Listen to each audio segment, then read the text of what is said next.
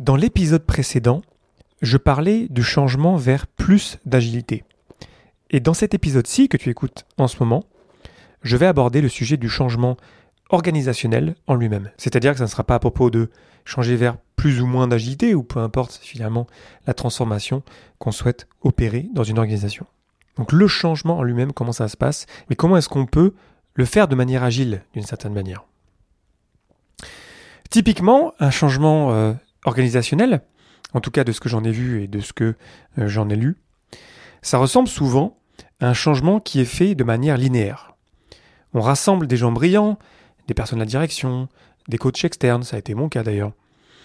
On les rassemble, ces personnes, parce qu'on veut changer quelque chose dans l'organisation.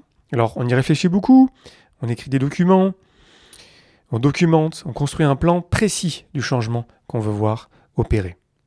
Il y a des étapes subséquentes, et dès l'instant où notre plan est suffisamment beau, où on est suffisamment confiant d'y arriver, on va exécuter le plan. C'est top-down, c'est descendant, les informations sont envoyées dans l'organisation, et on suit ça, et puis on vérifie si ça marche. Est-ce que ça marche vraiment ? De mon expérience, pas vraiment. Ça bouge parfois, des gens réagissent, des gens veulent vraiment changer, d'autres moins.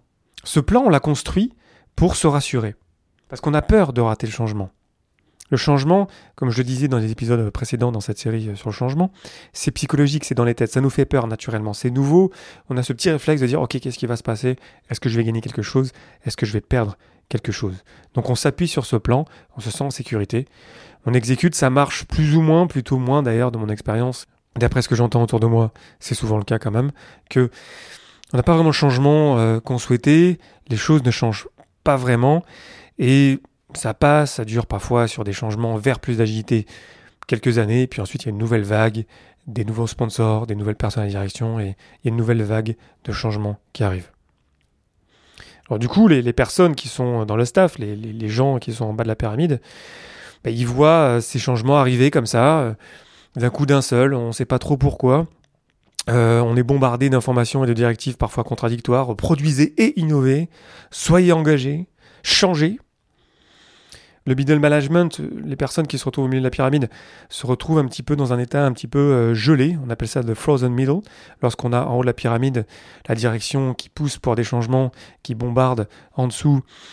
En bas de la pyramide, on a donc, comme je le disais, le staff qui se retrouve un petit peu comme ça, un petit peu déboussolé de voir qu'il faut tout changer dans leur manière de travailler. Au milieu, on a le middle manager qui ne savent pas comment se sortir de cette situation inconfortable, d'être entre l'enclume et le marteau, d'arriver toujours à produire, en même temps d'innover, en même temps d'avoir des gens engagés. Ça crée de la résistance, évidemment, et de la fatigue, parce qu'après plusieurs vagues de changements organisationnels, bah, les gens sont intelligents. Du coup, ils vont bien se rendre compte que voilà, ça va passer, je m'adapte un peu, j'ai peut-être un nouveau titre, un nouveau poste, mais fondamentalement, ce qu'on attend de moi, c'est de performer. Et du coup, le réflexe, en fait, c'est de se mettre à courir, comme tout le monde, pour montrer qu'on fait quelque chose, pour montrer qu'on est important, pour montrer qu'on veut rester dans l'organisation. Parce qu'on en a besoin, parce qu'on a besoin de payer nos factures, parce que c'est ce qu'on aime faire aussi, parfois, j'espère, le plus souvent possible. Et du coup, on s'accroche et on se retrouve comme ça, tous à courir auprès d'un changement qu'on n'a pas tellement compris. On court dans une direction, on ne sait pas si c'est la bonne, on ne sait même pas d'ailleurs si on court dans le bon sens, mais en tout cas, on y va. Parfois, pour être honnête, quand même, le changement fonctionne.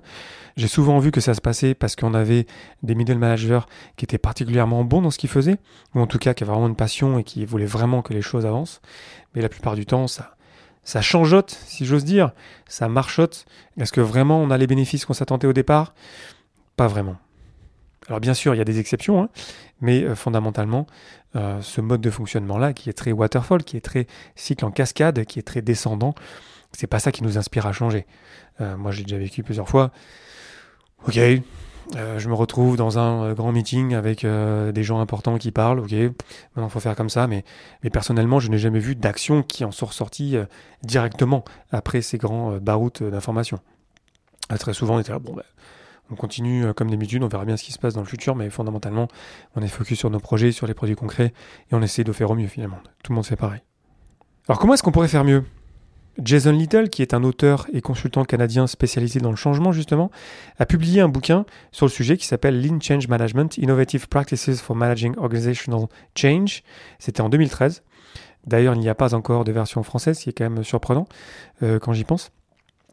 dans lequel Jason Little donc propose plutôt une approche du changement qui est celle d'un coach. On n'est plus sur la direction, les directives, le changement poussé, on est plus sur un changement co-construit. Donc on agit en tant qu'agent du changement, en tant que coach, en tant que « ok d'accord, où est-ce que vous voulez aller ?» On va découvrir le chemin ensemble, on va définir les étapes ensemble. Selon lui, le changement organisationnel n'est pas un processus linéaire, mais c'est plutôt une approche expérimentale basée sur le feedback qui va bien mieux marcher donc que des plans prédictifs. Finalement, pour le dire très vite, LCM, Lean Change Management, c'est l'agilité, c'est l'état d'esprit agile appliqué au changement organisationnel. Tu auras noté d'ailleurs que dans le nom Lean Change Management, il y a Lean dedans, c'est pas agile, parce que selon Jason Little, et je suis tout à fait d'accord avec lui, l'idée de Lean Change Management, c'est que ça soit aussi léger que possible comme pratique, comme outil, pour ne pas venir perturber déjà le changement qu'on est en train de faire. On ne veut pas que le processus de changement ajoute trop de complexité à ce qu'on est en train d'essayer de changer. C'est basé sur plein de pratiques dont les éléments cœur sont les suivants. Tout d'abord, on a un canevas du changement.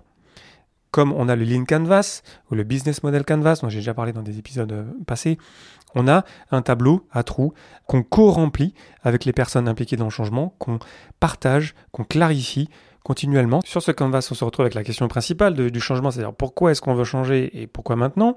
Ensuite, qui est-ce qui est affecté par ce changement et comment ?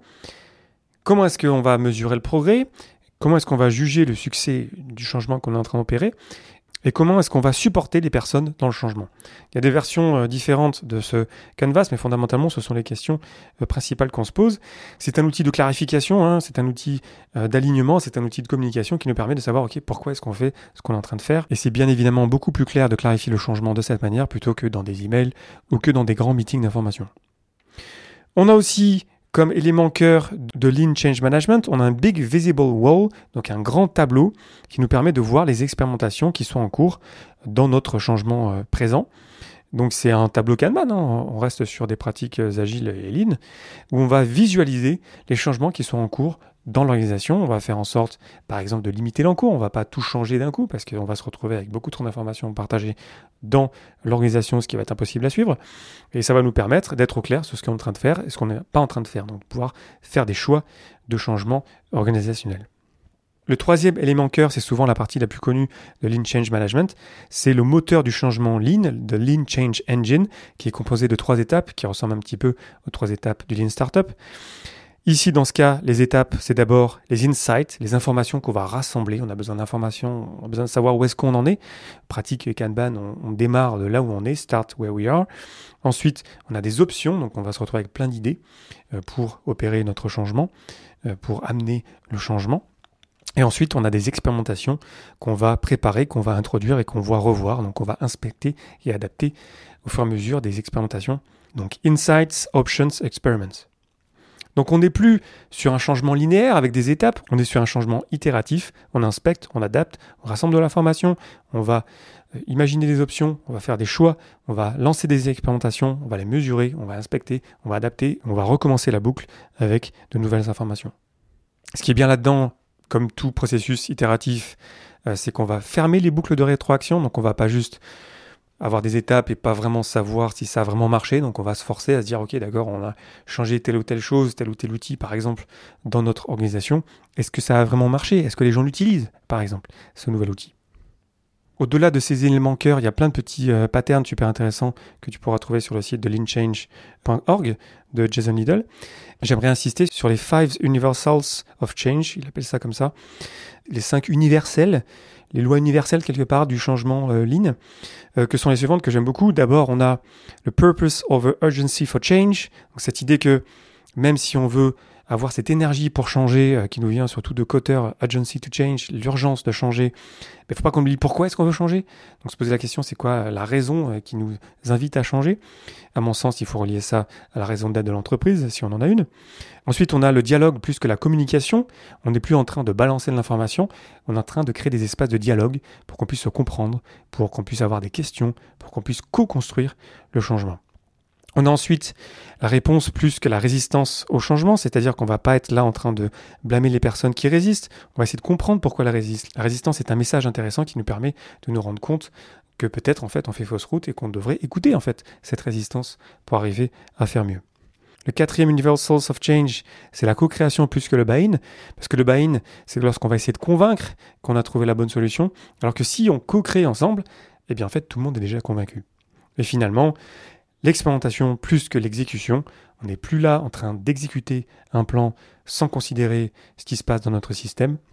On va lancer des expérimentations, comme je disais, avec le moteur du changement Lean, et on va apprendre de ces expérimentations pour pouvoir relancer les insights, relancer les options et encore de nouvelles expérimentations.